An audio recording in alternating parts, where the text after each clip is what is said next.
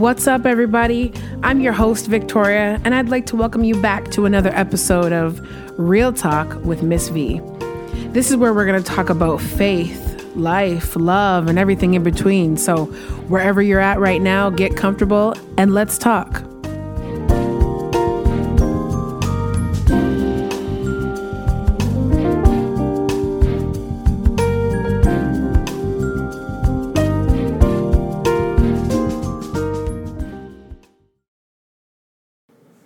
Hey, everybody.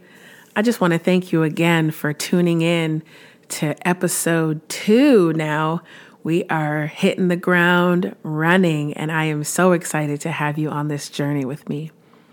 Like I said, I'm taking a leap of faith, so I need you to help me stay on this journey. All right? I can't do this without you. I cannot do this without you. So, as promised, I said that I was going to go a little deeper into my story just so that you have a better understanding of, you know, who you're talking to, who you're listening to, right? Um, there's there's a whole lot that I could say, but today I'm just going to I'm going to focus in on a specific topic. And so, like I say, if you're wherever you're at, just get comfy cuz we're going to talk. Let's let's talk. Today I want to give you a story about redemption. Some of what you might hear today could be familiar to you, could be something that you're currently going through or something that you've been through. It may even bring up some painful memories. And I know for me, every time I share my story, there's a part of me that that aches and it and it feels the the sadness of it all. But then I remember that, you know, there's a God who loves me. who loves me enough to not allow me to stay in that that place, that place that I was in. So anyway, we're going to get we're going to get right into it. I don't want to keep you waiting. I know there's a little bit of suspense. I know you want to know what happened next and what, what happened in between and how did she get to where she's at today. So let's get right into it. By definition, the word redemption means the action of saving or being saved from sin, error, or evil. Another definition is the action of regaining or gaining possession of something in exchange for payment or clearing a debt. Now, I want you to hold on to that definition because you're going to need it towards the end of this story. You see, this is a story about a young lady born into a broken situation. Her father was an alcoholic. Her mother lived off in another city, away from her family, away from her children. This young lady saw her mother maybe three times a year growing up and, and heard her father say, "I love you," just a handful of times. Brokenness, this is a word she understood. By the age of twelve or thirteen, this young girl started smoking, trying to fit in with the crowd, trying to be cool, anything to just feel accepted. And as she got a little older, somebody introduced her, you know, to marijuana. And before you know it, she's now distributing and smoking weed at school. All the while, her dad had no clue. You see, on the outside, everything looked good. She was she was the good little girl going to youth group on Monday nights and, and going to, you know, to church on Sundays and, you know, very respectful. Yes, please. No, thank you. Manners were all right and tight. But on the inside, there was a broken little girl desperately searching for acceptance, desperately searching for love. You see, the problem, on the inside, she was so lonely and so broken. And I'll just stop right there and say, nothing in this world can fill the void that only God can fill. There is no love on this earth like God's love. There's there's there's no acceptance like the acceptance of your heavenly Father, of my heavenly Father. It's the most pure and perfect love. God's love is the most pure and perfect love that you will ever experience. So, in her quest for fulfillment, she got hooked up with a neighborhood dealer, and at seventeen years old, she lost the most precious thing she had, her virginity. Now, I'm not sure if I'm talking to a younger crowd. I know there might be a mix of, of ages that are listening here today, but it's okay to keep yourself pure until you're married. Now, I know, ooh, don't shoot, don't shoot. I know that there's going to be a lot of people, maybe not a lot, but there might be some that will listen to this and say, this girl's crazy. People don't wait anymore for marriage. People don't save themselves for marriage. They do. And it's okay if you are. And if you haven't, that's okay too. Because we all have a story. We all make decisions, some that we we don't agree with. But that's where redemption comes in. Anyway, let me not get ahead of myself. So at seventeen, she lost her virginity. And she felt more broken and more abused than she had ever felt before. She cried herself to sleep that night, wondering, how did I get here? How did this happen? That one decision opened the door to what would become the worst years of her life. And if you're still wondering, yes, this this girl, this this young woman that I'm speaking of, that's me, Victoria. I had developed a very serious addiction to pornography, to a promiscuous lifestyle, and of course, I used drugs and alcohol to cover up the guilt and the and the nausea and the pain of, of this lifestyle that I was now living. You know, my father had begun to see the, the decline in my lifestyle. And, and, you know, when he came home from work one day, I remember I was so bad back in the day. Lord, forgive me. But he came home from work, and I remember he came home and I, I was I was throwing a party. I was just I was so just out of control. And I remember him just looking at me like, how could you do this? You know, and disrespect my home. You know, I'm, I'm, you know, my parents are from Africa, okay? We are Ghanaian. And so you don't disrespect the home of the person who, who pays the bills. You know what I'm saying? You don't, you don't disrespect that home. And so Papa, Papa, Papa York was like not having it. So he kicked everybody out, including me.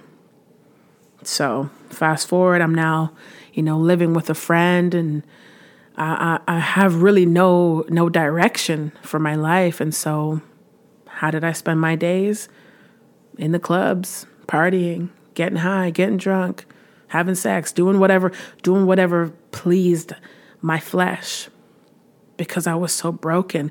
You know, without God, we can make some really bad decisions. And even with God, sometimes we get off course and we make some bad decisions. But it doesn't have to stop there. We don't have to stay in that place of bad decision-making and brokenness. You know, when I when my father kicked me out, I was so angry. I was like, how could he throw his baby out of the house? Like, where am I supposed to live? How am I supposed to survive? And I was so angry. But I realized much later on that that was a part of the process. I had to go through that to get to where I am today. And I say that a lot, but it's all part of it. Your your struggles, the ups, the downs, the, you know, the the the good times, the bad times, it all is relevant and needed and important for your story, for your journey. So don't despise, you know, the the former years or the the harder years, because they make you who you are. They make you stronger. Okay, that's not even in my notes, so I'm just going to get back to it. By nineteen years old, guys, I, and I'm going to try to just quickly go through this, I was fully addicted to cocaine, ecstasy, alcohol, sex, anything else that would feed my flesh. And there were many days where I couldn't even look myself in the mirror. I was so disgusted with myself and my lifestyle. I actually didn't want to live anymore.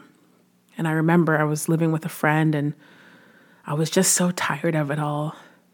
You know, when you're when you're in that that world, that lifestyle, you just get tired of it. Eventually, it just, it becomes too much. And I can remember locking myself in the bathroom. And I mean, I told you we were going to get raw. I told you it was going to be real. I'm not going to sugarcoat this for you, because I know that there's somebody listening today that you're in a situation where you're wondering how it got out of control, how you got to where you are today. And you might feel like, I can't live anymore. I can't live like this. Well, I'll tell you, the answer is not to take your own life. The answer is not to, you know, lock yourself away and, and withdraw from the people that love you. See, in that moment, I didn't have hope. I didn't know that there was hope. And so I locked myself in that bathroom and I took a handful of pills and I just, I just wanted it to end. I just wanted it to end so fast. Long story short, I ended up in Emerge. I don't even remember how, but I know I had a friend there that either called the police or took me by taxi, ambulance. I, I don't remember, but I just know that I woke up in that hospital thinking like,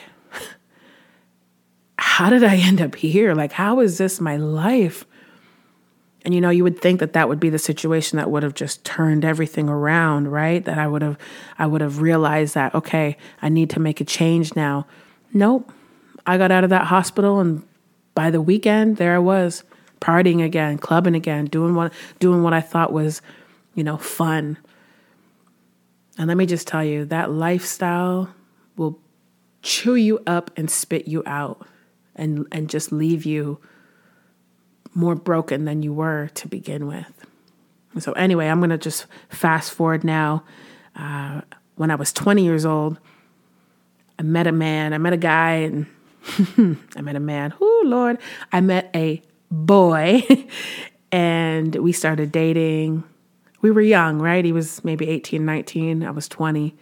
We started dating, you know, A plus B equals C. We got pregnant, and two weeks after my twenty-first birthday, I gave birth to the most beautiful, brown-eyed baby girl, my daughter.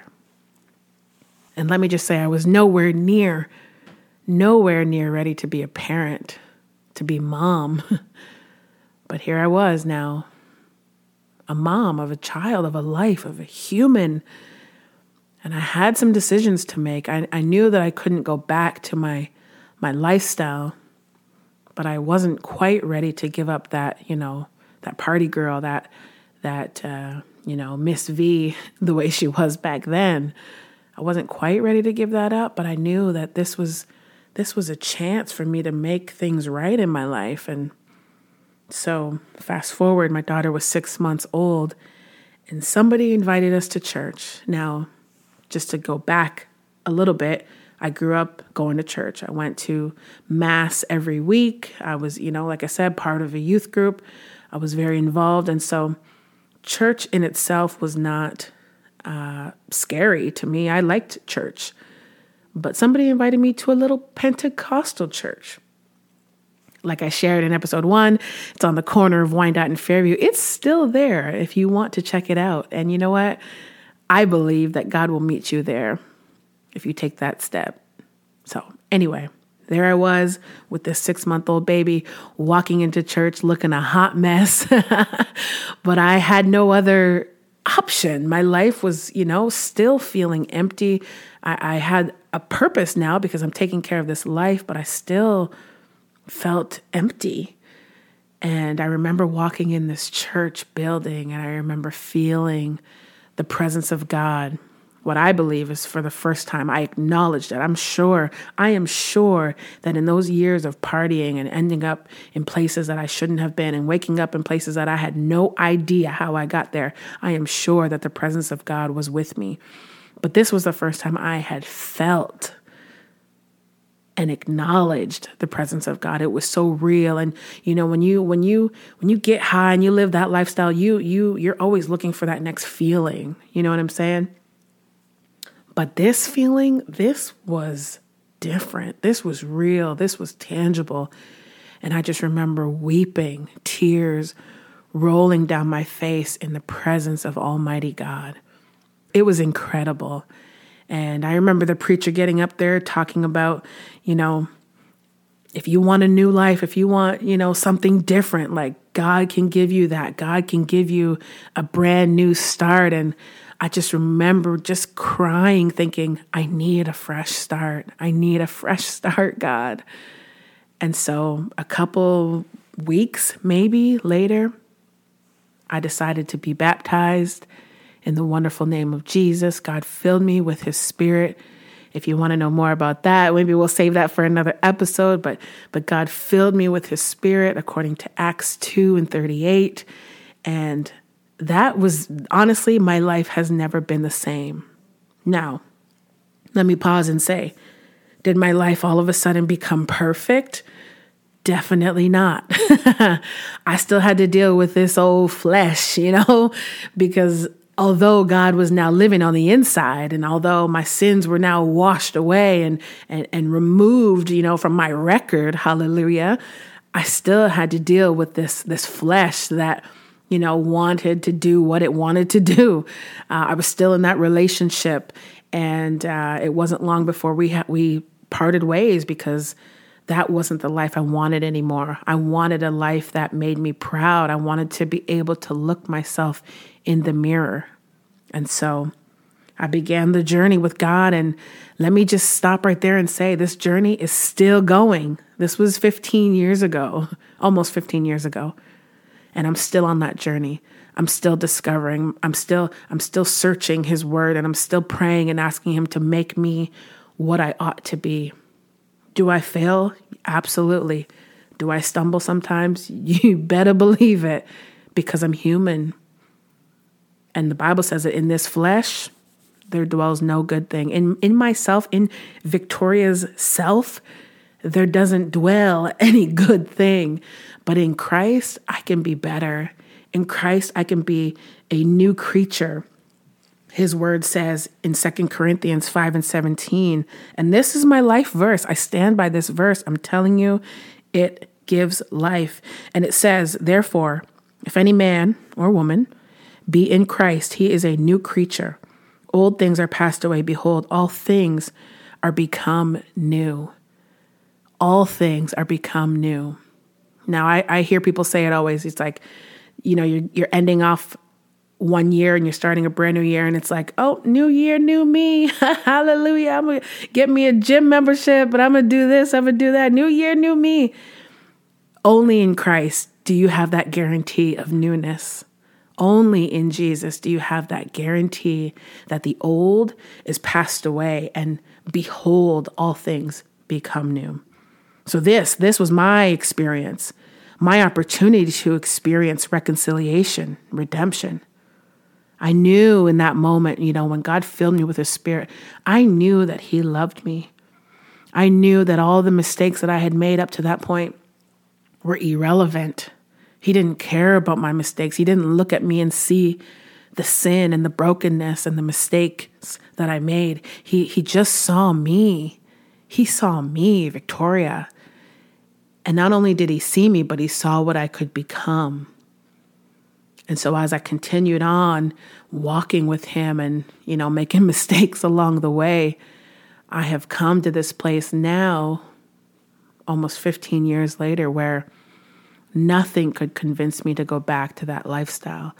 Nothing. You you couldn't pay me enough money. And listen, I like to shop. I like to spend money.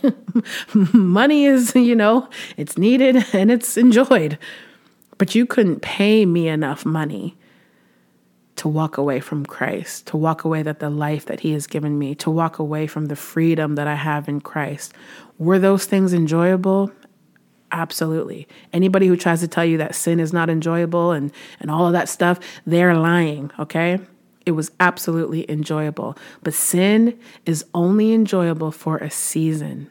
And the Bible says that the wages of sin is death. Now, I'm not saying that to scare anybody. I'm just saying in the in the natural sense, maybe you won't die from sin, but that separation from God, that separation from his presence, that is that is as bad as it gets. That that is as death, you know, as we could experience on this earth, is just being away from the presence and the power and the peace of God. And so sin for a season, it's enjoyable, yes. But I'm telling you right now, somebody hear these words. The life that you will have in Christ will outweigh anything, will beat any opportunity. Your, your worst day with Christ is far greater than your best day without him. Okay? I don't know who needs to hear that. Maybe I just need to remind myself of that, that even on my worst day, having Jesus beats every other situation that could come my way. And so I don't know where you're at today. I don't know what your situation is. But let me just tell you, redemption is available for you. If you want it, it is here. It is available.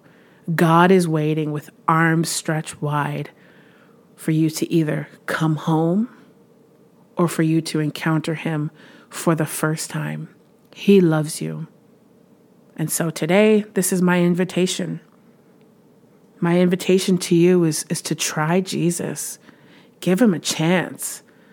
Really, what do you have to lose? What what do you have to lose? You try him and you don't you don't enjoy the peace and the and the joy and the love and the freedom that you have. All I can do is give you that invitation. Because redemption is yours. Remember, redemption, if we go back to that definition, is regaining possession. God wants to regain that possession of his, his, his child, you, the one he died to save. It's a, it's a, I'm telling you, it's a daily thing. We got to do this, make that decision daily. But I promise you, I promise you, when you give that yes to God, when you when you make that decision to to make that U-turn and, and head back towards Jesus or or head towards him in the first place, your life will never be the same. So God bless you today. I hope that this encouraged you. I hope that, you know, something that was said here today would provoke you or encourage you to give Jesus a try. There is room at the altar. There is room at his feet for you today. And he will pick you up. He won't leave you down there. He will pick you up and set your life on a brand new path. Just give him a try today. God bless you.